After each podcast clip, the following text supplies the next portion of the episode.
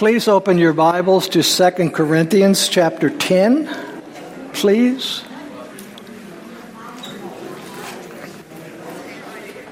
We've had a few people ask, and uh, Pastor Dan and I will be keeping the same teaching schedule so that you guys, uh, in case you're wondering what's going on.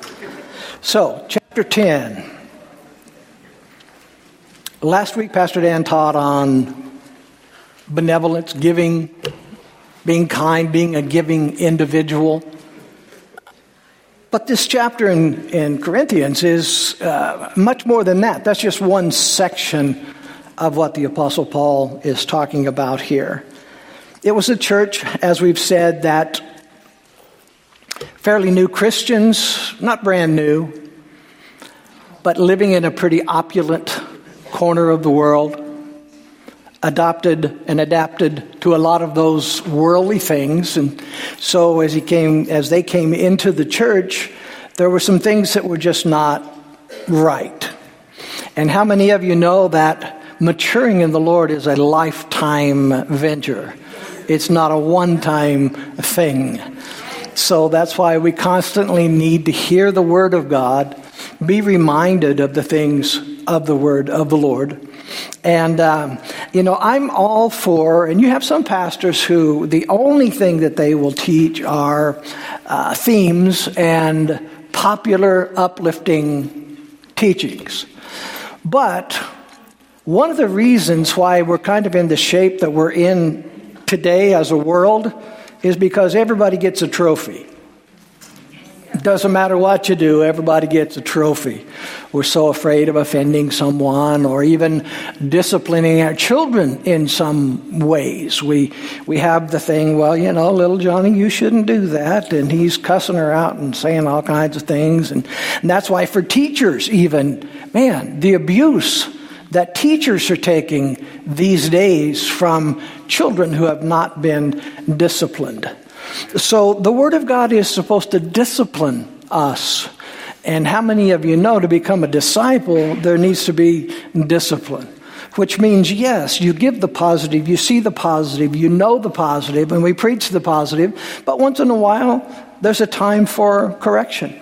There's a time for us checking ourselves and saying, Am I living the way God wants me to live? Am I doing the things that the Lord would have me do? Is my life an honor to the Lord? Do I honor Him with the things that I do? So the chapters, uh, First and Second Corinthians, they have been a little mixture of absolutely everything. Paul had to write to them to correct some things that were going on in the church. There were folks in the church that were just blinking at those sins that were going on, some of them pretty heavy duty, and um, just pretending as though it was okay. And there are just some things that are not okay. And one of the things that Pastor Dan and I talk about a lot, and that is we as Christians, Christians right now, many, many Christians, they're, they're kind of stuck in a place they don't know what to do. They don't know how to help. Well, first of all, pray. Pray, pray, pray like you've never prayed before. Don't, don't give that up.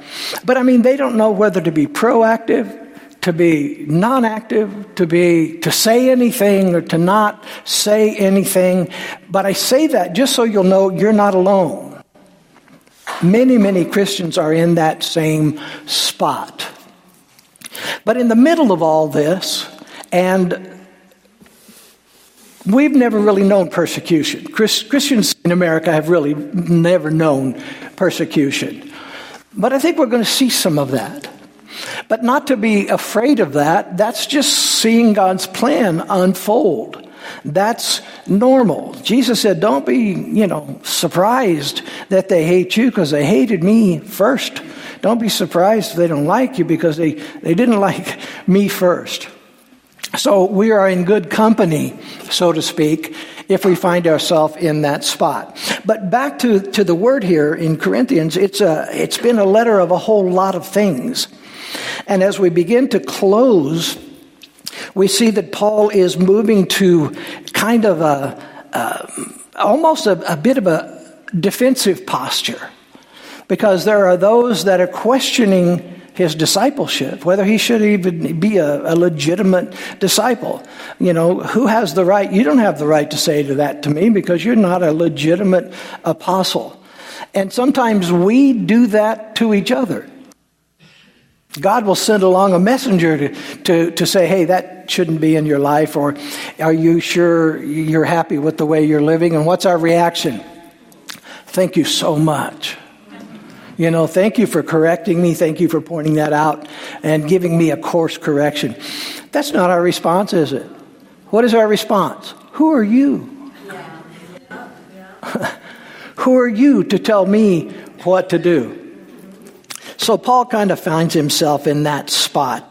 He had encouraged them to keep their promise about helping the poor church um, in Jerusalem. They, they kind of suffered the heaviest persecution there. But the key to the whole teachings in chapter 8 and 9 is actually in 2 Corinthians 8 9, where it says, For you know that the grace of our Lord Jesus Christ, that though he was rich, for your sakes he became poor. That through your, excuse me, that through his poverty we might become rich. Okay? Now, if you've been listening to uh, guy whose initials are Joel Osteen, if you've been listening to him, you might see that as money. That's rich. Being rich in life doesn't necessarily mean money. In fact, sometimes it means not having money. The more that we have, the more we're a slave to the things that we have. And although we might think we have a hard life, we're still Americans. We still live in America. And the reality of it is, if most of us, and you guys have heard me say this before, if we went into our spare bedroom or went into our garage, you probably have things there you haven't touched in two years, three years, four years. Things that somebody else might not even be able to afford they, they wouldn't know what it was like to even have something like that. So we are still very, very blessed. But our model is Jesus. Rich beyond all comparison of anything in the world. He was living with his Father in eternity. And yet, he took those robes off and put on the robes of a servant. So, in that sense, he came down to be spit on, to be persecuted, to be made fun of, so that you and I could have eternal life. So, really, we're talking about a servant, being a servant. If you go back through everything that's been said through this, you're going to find that, that the key topic is probably learning how to serve. Learning how to be a gracious Christian who has a giving heart a giving heart to serve, a giving heart to help out wherever they possibly can. That's, that's kind of what we're, we're talking about. So pray as we begin chapter 10. Pray with me, please. Father, we're so grateful. We complain, and yet we're blessed. When our reference point is just being blessed. It's hard to understand how some folks in the world have to live. And yet, Father, you've blessed us above and beyond the material things. You've blessed us with eternity. You've blessed us with forgiveness, Lord, to be able to lay your head on the pillow at night and know that you've been forgiven. Other people may not have forgiven you yet, but forgiven us yet, but you have forgiven us. And you've given us a new life. So, Father, we are so grateful for that. May you open our eyes, open our hearts to see and hear the things that you have for us this morning. In Jesus' name we pray. Amen. As I said, Paul is being accused, he's being ridic- ridiculed, excuse me, he's being made fun of, and he's being saying that he's not really an apostle because we know he come along a little later than the other guys, but we have the word of God to show us that was from God. We, we saw what God did in that miracle in bringing him in. Now, Paul, from what the history records that we can gather on him, he was uh, of a small build. And he wasn't very pretty to look at. He, wouldn't have been on the cover of GQ magazine or whatever the coolest magazine is going on at this point in time. So he was accused of writing powerful letters, but saying that his appearance was kind of wimpy. Now, I, I want you. sometimes we can go over something and not get the full impact of this. This is the Apostle Paul, right? This is, this is a man of great faith a man of, to whom we owe much credit for, for much of the Bible. And, and these people have lost the big picture. You see, that's what we do when we're accused. We go into a defensive mode. We have the, who are you to tell me? I'm a Christian just like you're a Christian. You got no right to tell me these things. And, and he's, he loves them. You guys remember in the early chapters, he was saying, I, I kind of gave birth to you guys. You know, it's because of our team coming in and leading you to Jesus. You, you kind of, uh, you're children. And if you love your children, you correct them. If you love them, you teach them what to do, how to do it. Some people call that micromanaging. But if you're the parent and you want your children to do something right, that's called training. That's called discipleship. That's not micromanaging. That is training. It's helping people. If you've got somebody that's doing the same thing wrong over and over and over and over again, you must train them on how to do things correctly. That's what the Word of God is for us. It's training, it's discipling us, it's teaching us. Paul loved them, and he's trying to help them grow in the Lord through that training. Now, a true man or woman of God will often be unjustly accused. If you're living for Jesus, I mean truly living for Jesus, you will be accused. You will be ridiculed. You will be made fun of. And an entire nation will call you deplorable.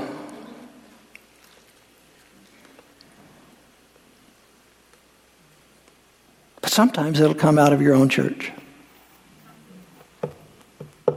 If I ask for a show of hands, which I'm not going to do, and I ask you how many had been accused or ridiculed or whatever it might be from your own church, whether it's previously or whatever, there would be a lot of hands. You know why? Because ministry is messy. It's messy. It's messy because you're dealing with people like us. Have you ever had another Christian come up and, and, and question you about something you did or something you said? And, and maybe they're right. But you're, you, in your heart, you're going, What's your motivation for this? Are you trying to prove that I'm a sinner? Were you're expecting perfection? Because you're not going to get it with us. But we like things all tied in a nice little bundle and, you know, all put together and we like them shiny and a little ribbon on it. We don't like to deal with the blood. If you go into a, a, a surgery center, if you go into surgery room, there's a lot of blood. I mean, they even got the nurses over there sucking it out, right, while they're cutting and it's flowing and it's, you know, take. We don't like it. We want to, we want to see them after the stitches are put in and it's all healed up and. But the reality of it is, guys, it's a hospital. A church should be a hospital. You come in wounded and all cut up and all broken up, and hopefully you hear the word of God and you begin to heal, you begin to mature, you begin to grow, you begin to, to understand what God wants for us, and we begin to heal. And then all of a sudden, we're the one, you know, using the tool that's sucking up the blood. We're the one putting the stitches in. We're the ones trying to help people mature and help them to grow. It's because we love each other. But these folks, they're doing the same thing that most people do. He's talking to church folks. Remember this. Paul's talking to the church in Corinth. So he's talking to church folks. But we have to be careful as Christians to not use worldly or carnal methods in our response to people. Now, what's the first thing you want to do when somebody accuses you? If you're human, probably defend yourself. But the reality of it is, we really have no defense. Our only defense is Jesus Christ. That, that's our only defense. Our only defense is yes, I'm a sinner. Yes, I make mistakes, but I love Jesus and He's working on me.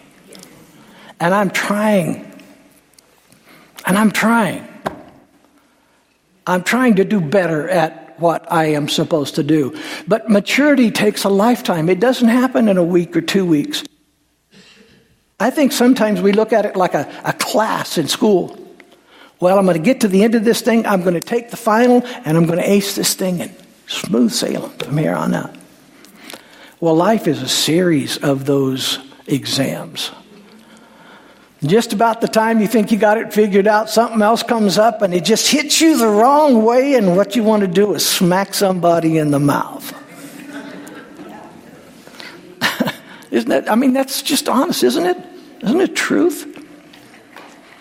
And the only power we have against that is the Lord. As Christians, we have to look at things differently than the world does. We're not free to say the things that everybody else does.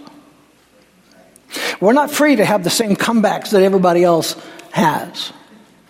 We're not free to look at things the way everybody else looks at things. You can have a worldview or you can have a biblical view, a Christian view, but you can't do both. It just doesn't work having both. I want to read something to you out of 1 Samuel 16 7 it says, But the Lord said to Samuel, because Samuel wanted to pick out the new king, right? And he had his eyes on the football player, one of, one of uh, David's brothers, a big, strong, good looking guy. And this is what the Lord said to Samuel. He says, Do not look at his appearance or at his physical stature, because I have refused him. For the Lord does not see as man sees, for man looks at the outward appearance, but the Lord looks at the heart. All you've got to do is go on any of the social media and realize the world does not look at the heart. Everybody's got to have the airbrushed picture the AI generated of what you think you might want to look at, and not the one with all the pimples and the imperfections and the lines and the scars. You're not going to put that up on your social media, are you? It just doesn't happen that way. So Paul's telling the church you're using carnal methods to judge his office and to judge his authority. But he tells them he's not going to fight on that level because he has weapons that they know very little or nothing about. So we begin to learn about what these weapons are. Look at verses 1 and 2. Paul, responding in the Spirit, he says, Now I, Paul, myself, I am pleading with you by the meekness and the gentleness of Christ. The meekness and the gentleness of Christ. Smacking somebody in the face is not the gentleness and meekness of Christ. Yelling and screaming at them, always accusing them, always putting them down, that is not the meekness and the gentleness of Jesus Christ. That's our old flesh coming back in who in presence, talking about himself, because they have accused him of this, who in presence am lowly among you, but being absent I am bold towards you. A little tongue in cheek there, don't you think? But I beg you that when I am present, I may not be bold with that confidence by which I intend to be bold against some. In other words, he's going to face some of the sin head on. Who think of us as if we walked according to the flesh. In other words, there are those that are not giving him any credit as being an apostle, not giving him any credit as being their father in the Lord, if you will. They're just not looking at things the way God would look at them. When he talks about youth and he talks about older people and he talks about respect and he talks about honor and God's chain of command, if you will. This up, upside down pyramid where, you know, the greatest is the servant. Not the one who has all the money or the best looks, but the servant of God. The one who's learned how to serve the Lord. He made sure that he used his proper name. I don't know if you saw that, but he used his proper name, which was Paul, which means what? Little. Pebble. Little pebble. Paul. So instead of puffing himself up and demanding, he uses this little word. One of the surefire ways of losing in the spirit is to end up thinking too highly of ourselves. Who are you to say that to me? Well, he's a Christian. They're Christian, they're born again Christian, they have Jesus Christ in their heart. And if you know that they love you, then you know that this was hard for them to come and say those things. There's always going to be someone to kick you off the ladder. Because sometimes God will allow it. Now, why would God allow the ladder to be kicked out from under us? Too much pride. Too much pride. Satan loves it, by the way. Satan loves it because he gets to see how we're going to react. He gets us to say things we shouldn't say, to do things we shouldn't do, to not act like God's kids, but act like everybody else does in the world. And he's got to have a big old grin when we do that kind of stuff.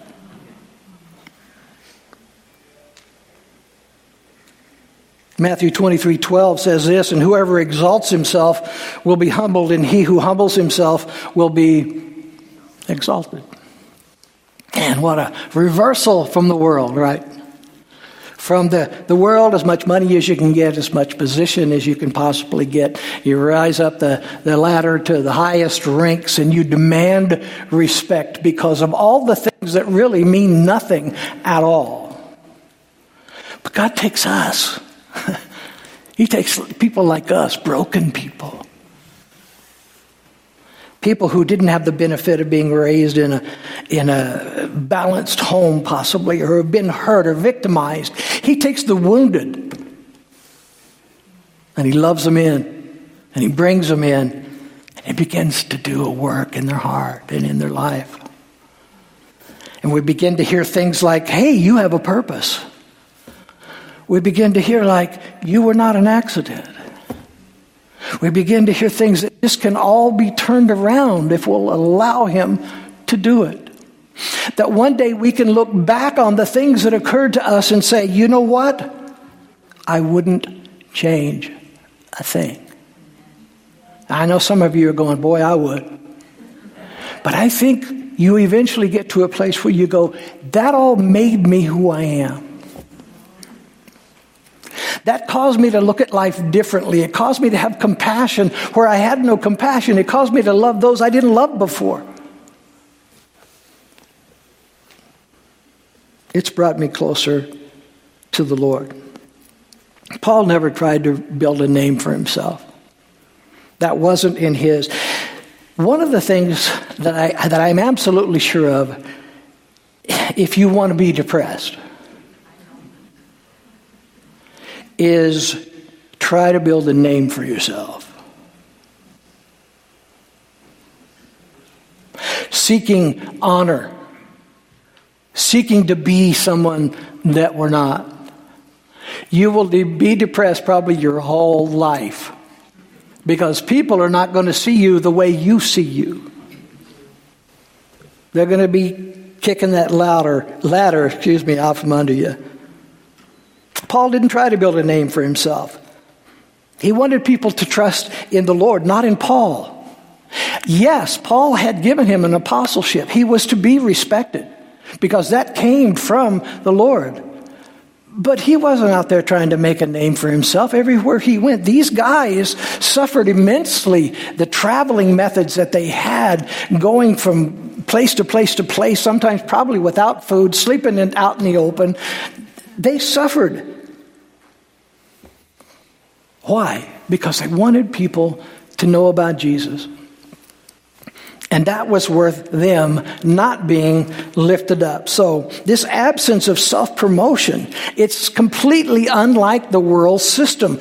Have you ever, well, of course you have, but uh, have you ever gone in for a, a, an interview for a job and you have to make out that resume? That's a piece of garbage, isn't it? I'm wonderful. Eh, they should just have one line that says, I'm wonderful, you need me. But instead, it's become a game. You got to put everything that you've ever done that even amounts to a little bit of something on there to make them want you. And then they have tricky questions that they ask you in an interview to try to stumble around and find out who you really are. kind of like dating, you know? trying to find out who that person really is.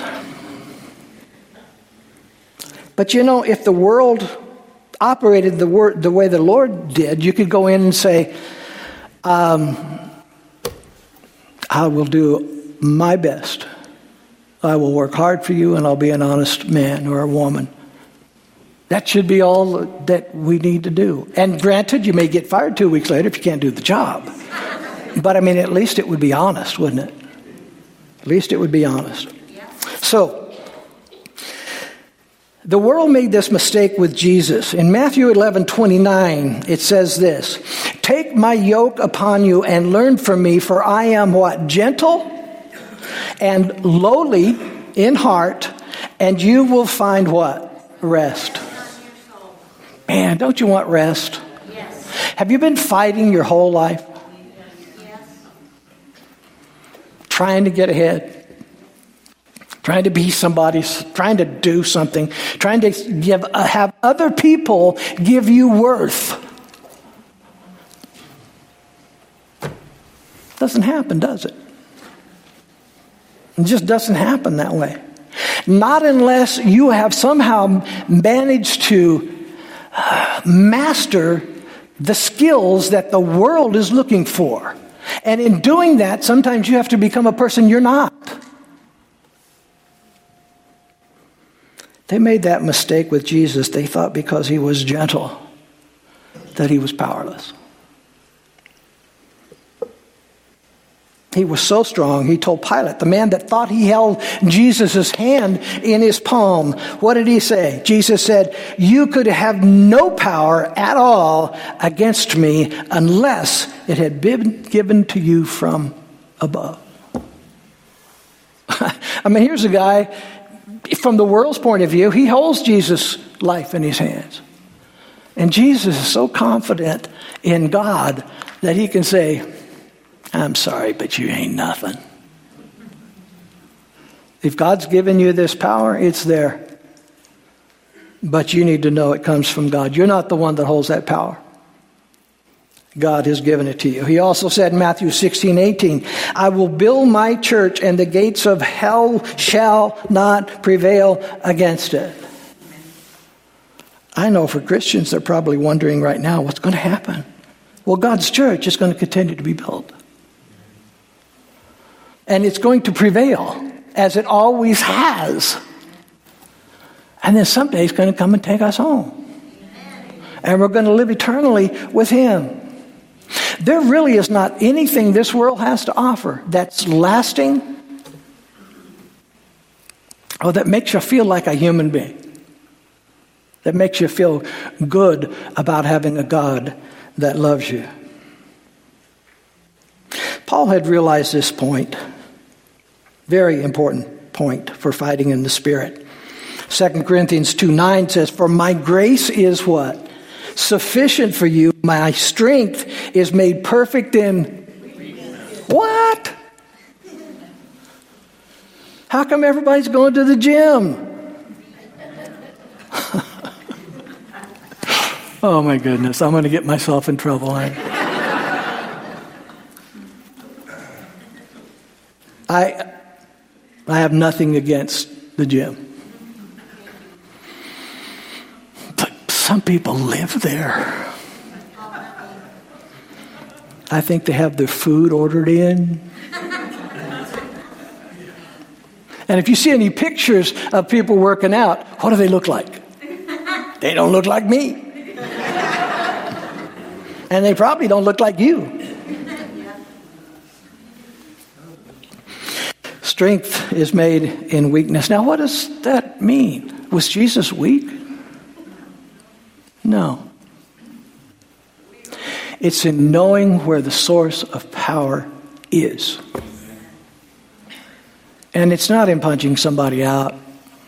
It's not even in letting them have the power to make us angry, to make us mad, because now they've succeeded in controlling my life.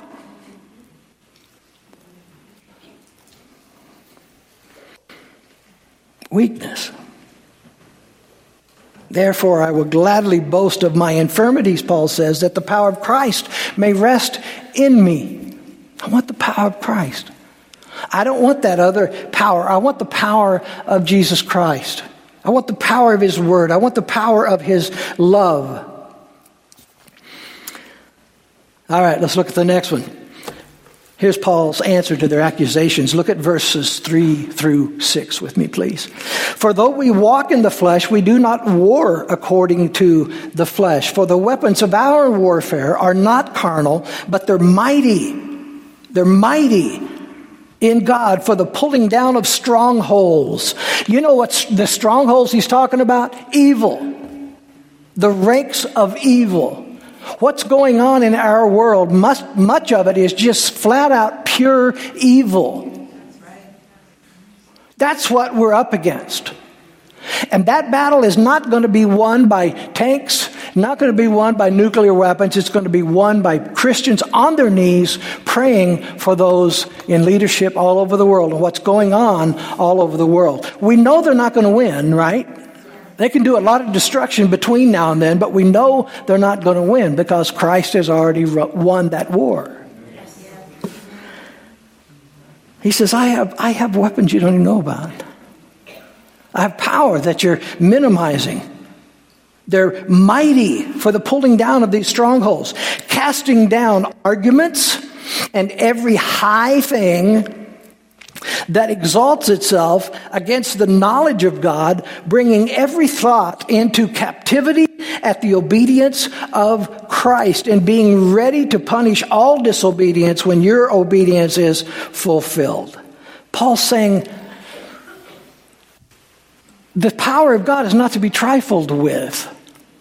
Guys, I need to say this. This is God's church. It's not mine. It's not Pastor Dan's, it's our church family, but the church itself, Jesus Christ gave his life for it. It's his. So if we hurt each other, we're hurting him.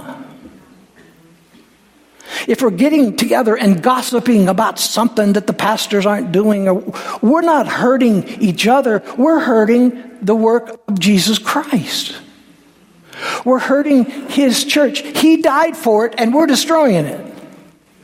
What is going on with that? We've got to lift our eyes and our hearts a little higher and say, this is not productive. Doing that kind of stuff is not productive. And I'm not just, I'm not just hurting an individual or a couple individuals to prove that they're not perfect. No one says we, anyone is. But what I'm really doing is I'm hurting God. I'm hurting the Lord. This is what Paul's trying to get across to the church in Corinth. You're hurting the work of God by allowing this kind of stuff. That word warfare, it actually means campaign. You know, you've heard that used before in war terminology, right? A campaign against this government or whatever it might be. In other words, the battles in Corinth were only a small part, a small part of a much larger evil campaign.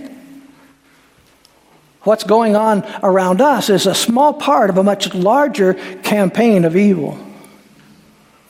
And we're starting to see it spread throughout the entire world like a cancer. The Lord gives us a little better picture in Ephesians 6 12.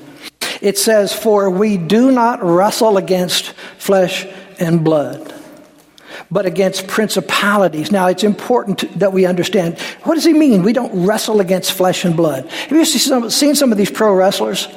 Man, they, they really, they pretty much beat each other to death. And it's exhausting. You watch these guys, they're fighting for their life, right? And it's exhausting. We don't wrestle against flesh and blood. And yet, why do we spend so much time trying to measure up to people, to each other? Put one down so we feel better? you know, that's back to the finger pointing out and three of them pointing back thing, the, the log in the eye kind of thing. We're all imperfect, guys. We're all broken. But we don't wrestle against the flesh and blood. What we really wrestle against is principalities. These are evil demons. Principalities against powers, against the rulers of the darkness of this age. Satan has a rank and file too. And that's what we're wrestling against. He says, against spiritual hosts of wickedness in the heavenly places. Do you imagine how much damage we could do to Satan's work if we all loved each other and prayed against the evil instead of each other? Now, if I, folks, I want to clarify. I don't see this going on in our church much. We have a good bunch of folks that do love each other. But it is a warning for us. And it shows us how we're supposed to deal with these things. You know what one of the biggest strongholds of Satan is? Pride. That's what makes us respond. And I'm not much of one to say, you know, the way you were raised determines. Yes, it does. But that's not an excuse. If you've been through hardships and you were raised a certain way, it means that you got to work twice as hard and listen twice as much to the Word of God and say, yes, sir, as maybe the other person does. But you still, it's not an excuse to remain that way. God loves you with all of your imperfections, with all the pimples, with all the scars, with all of the wrinkles, with all of the things that you don't do right. God sent Jesus Christ to the cross because he loves you. That makes you someone. And you know, that should be just about all we need right there, is to know that the Lord loves us. But pride exalts itself against God. And it exalts itself against the knowledge of the Lord because we know He was humble. So when we go the other direction, we know we're fighting against the Lord. And that pride must be humbled before every thought can be uh, brought into captivity. What do I mean by that? We need to slide in on our belly in front of the Lord and say, God, I don't deserve anything. But I sure could use some help here. I don't want to respond that way. I don't want to be that individual. I want to mature. I want to grow. I don't want to be that person. Remember, it was pride that messed up Lucifer and a third of the angels. They were kicked out of heaven because of their pride, wanting to be like God. That's nothing but just pride. Every breath is a gift, isn't it? How can we be so full of pride? I know I don't mean to be crass here, but I, but I think God has a sense of humor. Everybody has to use the bathroom. That's all I'm saying. Next time you think you're something, just remember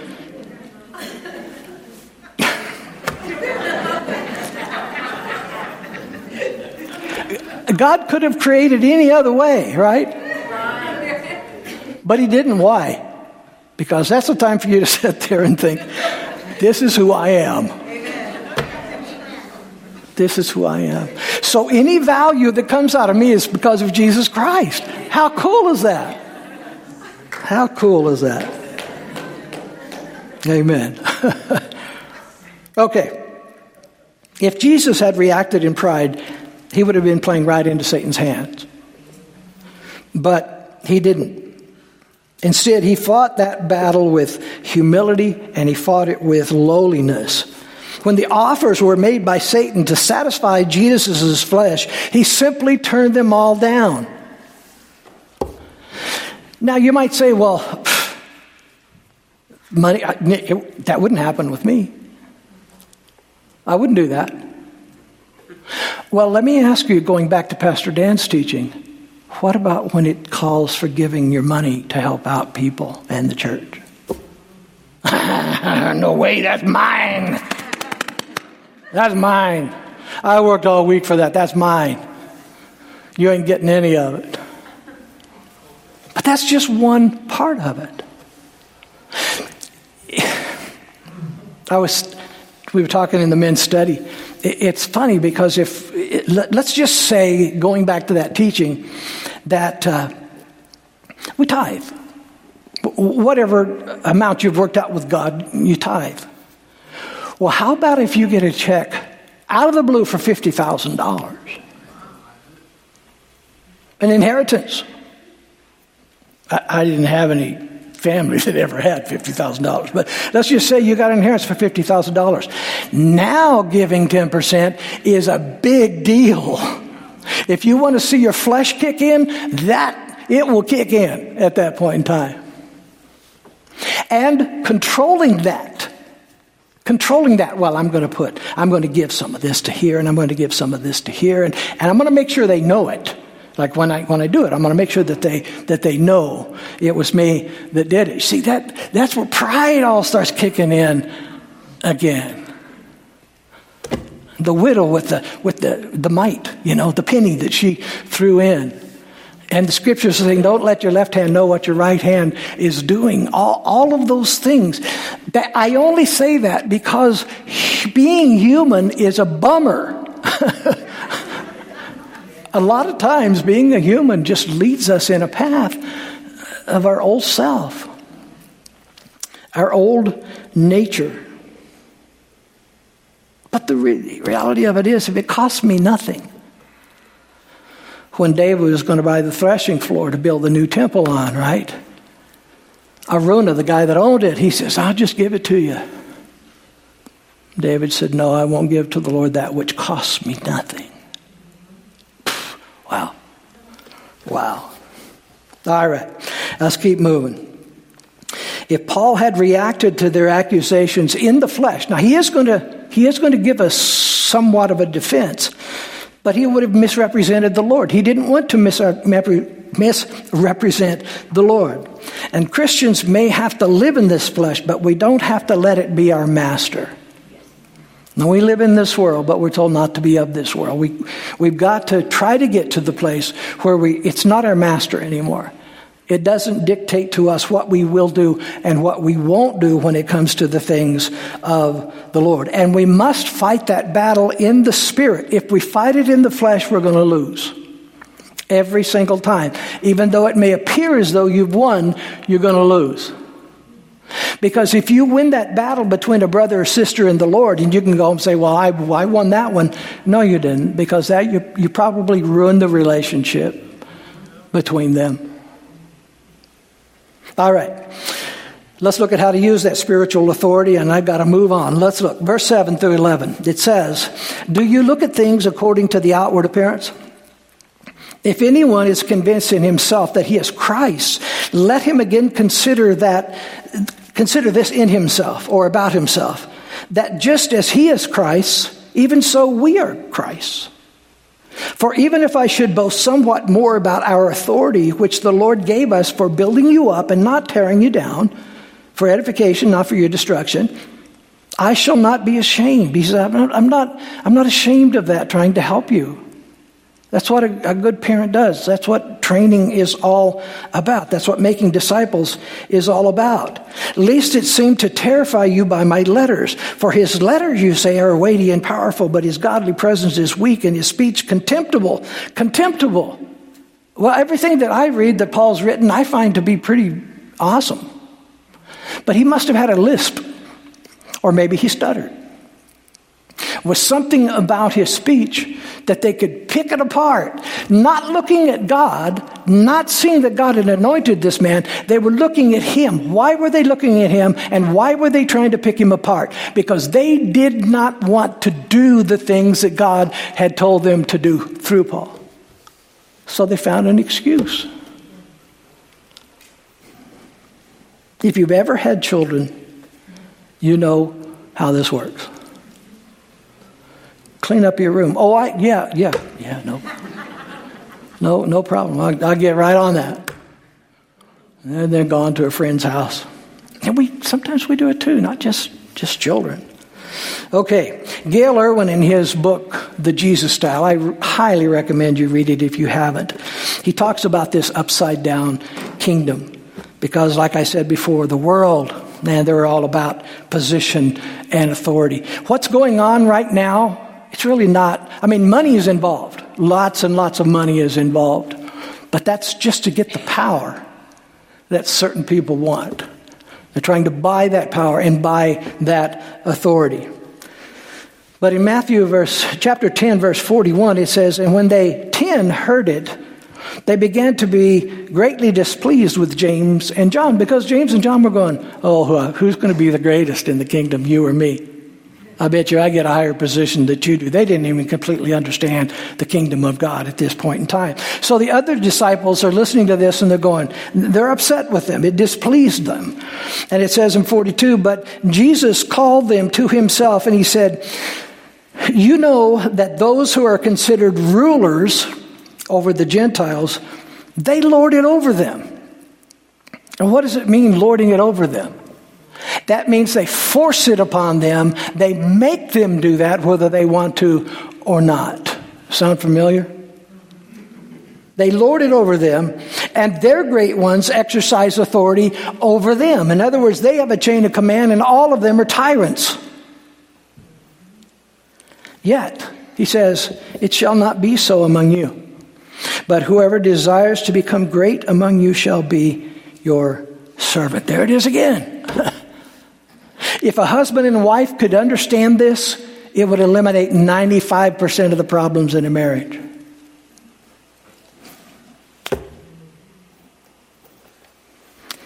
Will you get me a drink of water, please?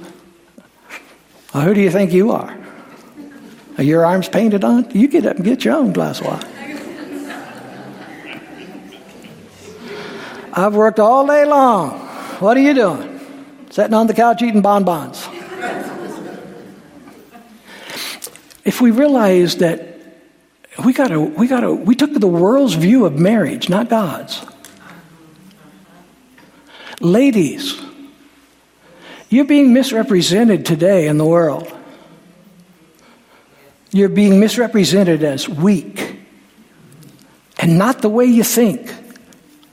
They think that if, if you go out and conquer the world, that that's what being a woman is. Same thing with a guy. You go out and conquer the world. That's what a real man is. But that's not what God says. We pull that into our marriages now. We, who are you to tell me what to do? I'm your husband. Who are you to tell me what to do? I'm your wife. Now, I'm not saying you ought to bark that out, but what I'm saying is marriage is an institution by where you learn to serve, by which you learn to serve. That's what a marriage is. When you get into a marriage, it's a place to serve each other, to be concerned for each other, to appreciate each other, to not just think about all you do, but think about what the other person does also.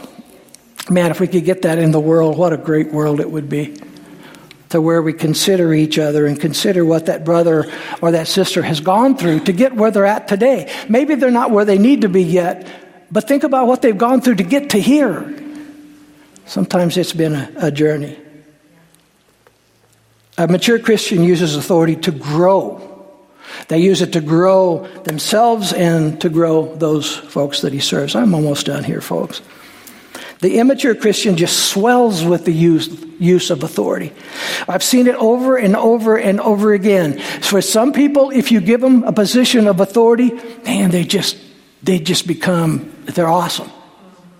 And for some people, you give them that position of authority, and phew, they don't they don't know how to handle it. it. Gets to their head, and and that's why some of you guys have tyrant bosses.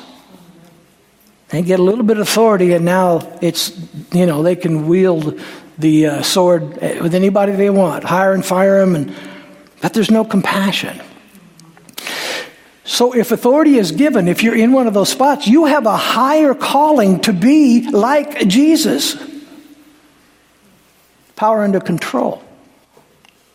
Power under control. He warned Timothy about this in selecting elders. He said in 1 Timothy 3 6, Don't do this to a new convert in other words, don't make an elder or a deacon out of a new convert, somebody who's just gotten saved, so that they will not become conceited and fall into the condemnation incurred by the devil. They're just not quite at a place yet because that authority may just mess them up.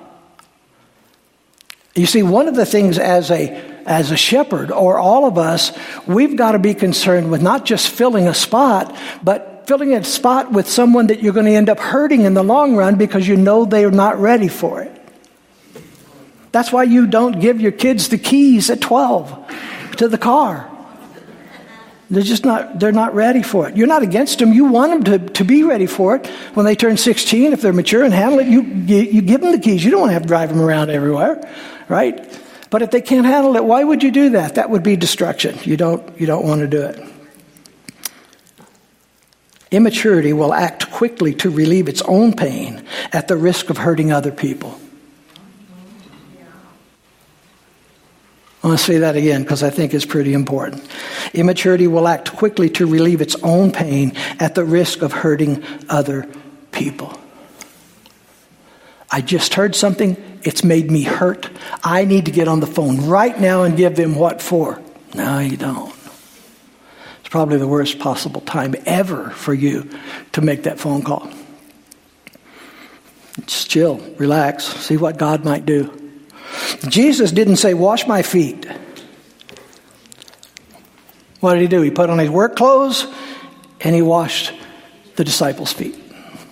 Oh, boy. God, may you give us all that heart. We, we don't have it naturally. So, God, may you give us that heart. May you give us that heart to not think so much of ourselves, but to think of other people, to care about other people, to be a servant, and not consider that beneath us, but an honor to be able to do that. For you ladies that work, and even the ladies who stay at home, you've you spent your lifetime serving other people. And guys, too, I don't want to eliminate them. But you've, served, you, you've spent your whole life serving other people.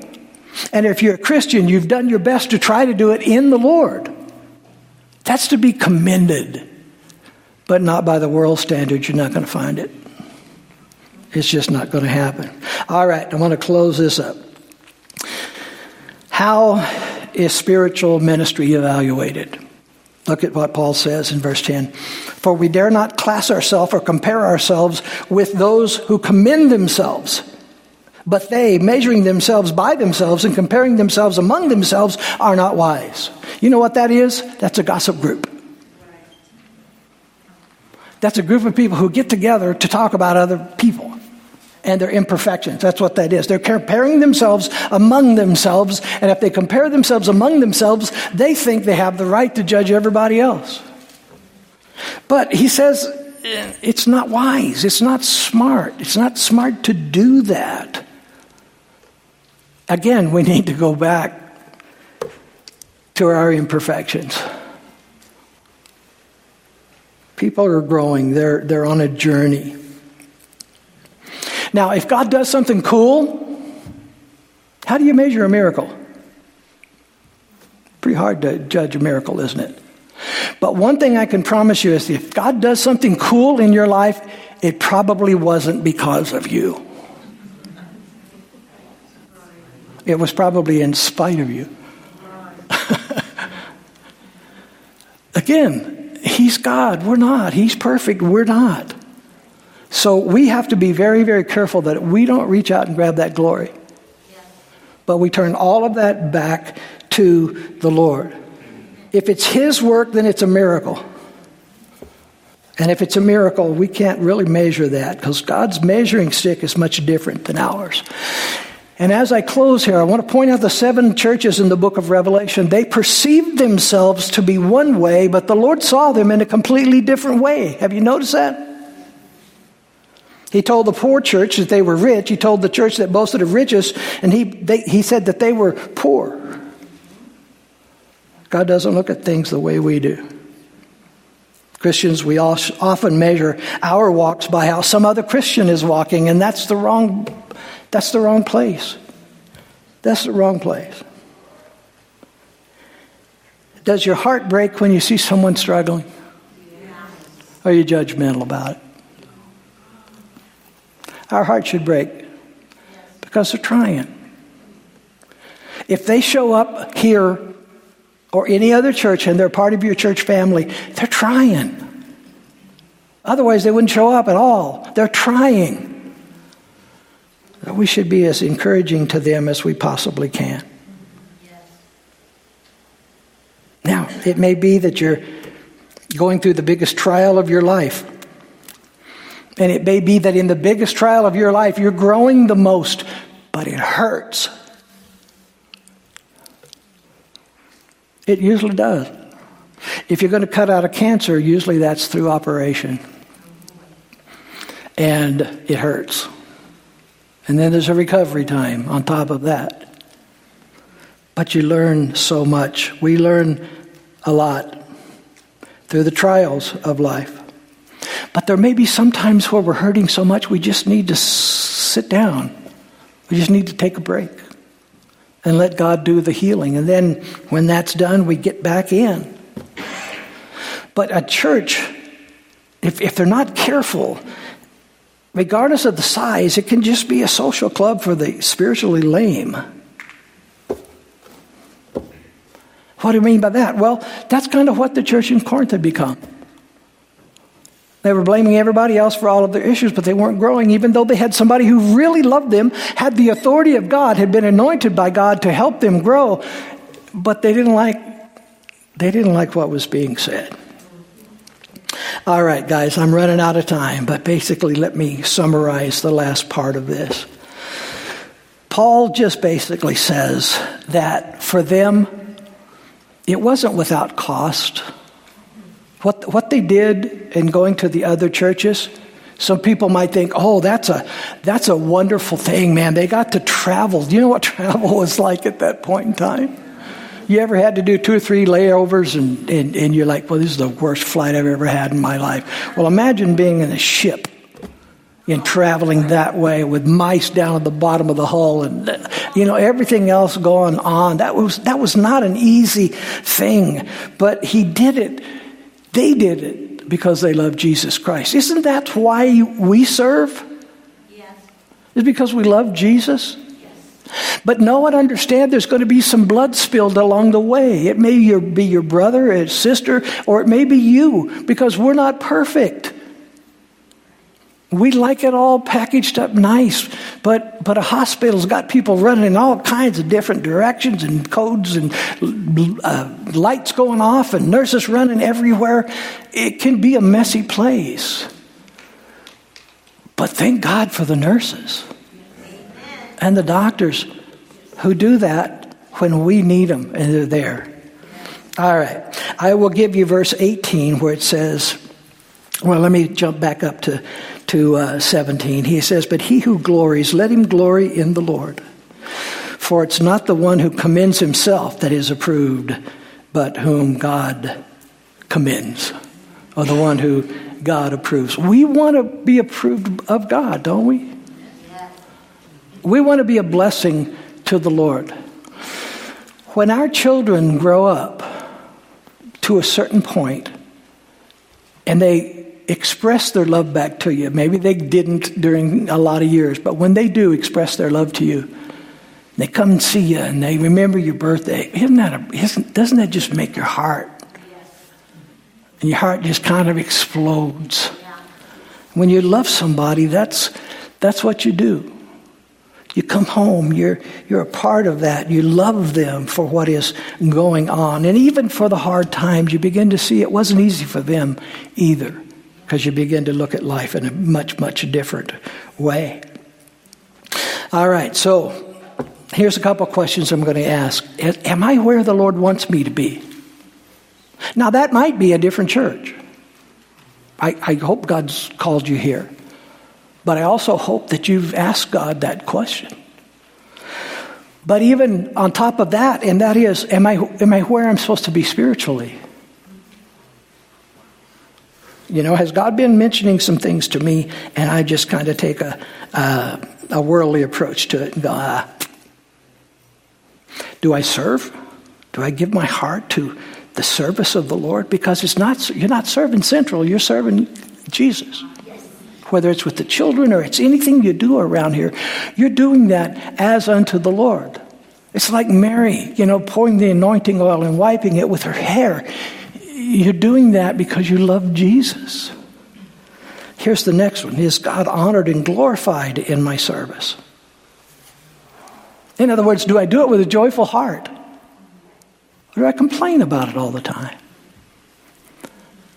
Do I do it with a joyful heart? And I mentioned this before can God commend us? And that word commend means to approve of by testing.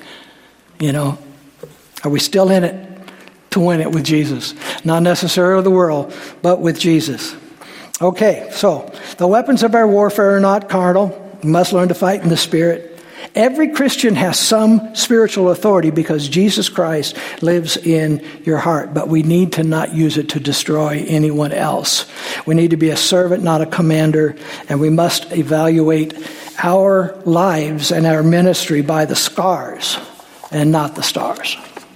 Let's pray. Jesus, we come to you in, in your name we ask that you might minister to our hearts. And Lord, I pray for anybody here that you're working on, that they would be bold enough to respond to that. We're not perfect, but we serve a perfect God. And Lord, we're so grateful for that. We're so grateful that you love us, that even when we mess up, we have a Father, a good, good Father that we can go to and talk to. And, and you guide us and you direct us. Yes, sometimes you correct us, but you're always doing it in love. So, as we close, folks, if you're here this morning and you haven't given your life to Jesus Christ, but you want to, I would love to pray with you. But the only way I can know that is if you raise your hand. So, if you're here this morning and you say, I'm ready, I'm ready to give my heart to the Lord, if you'll raise your hand, I'll pray with you. Anybody ready for that this morning?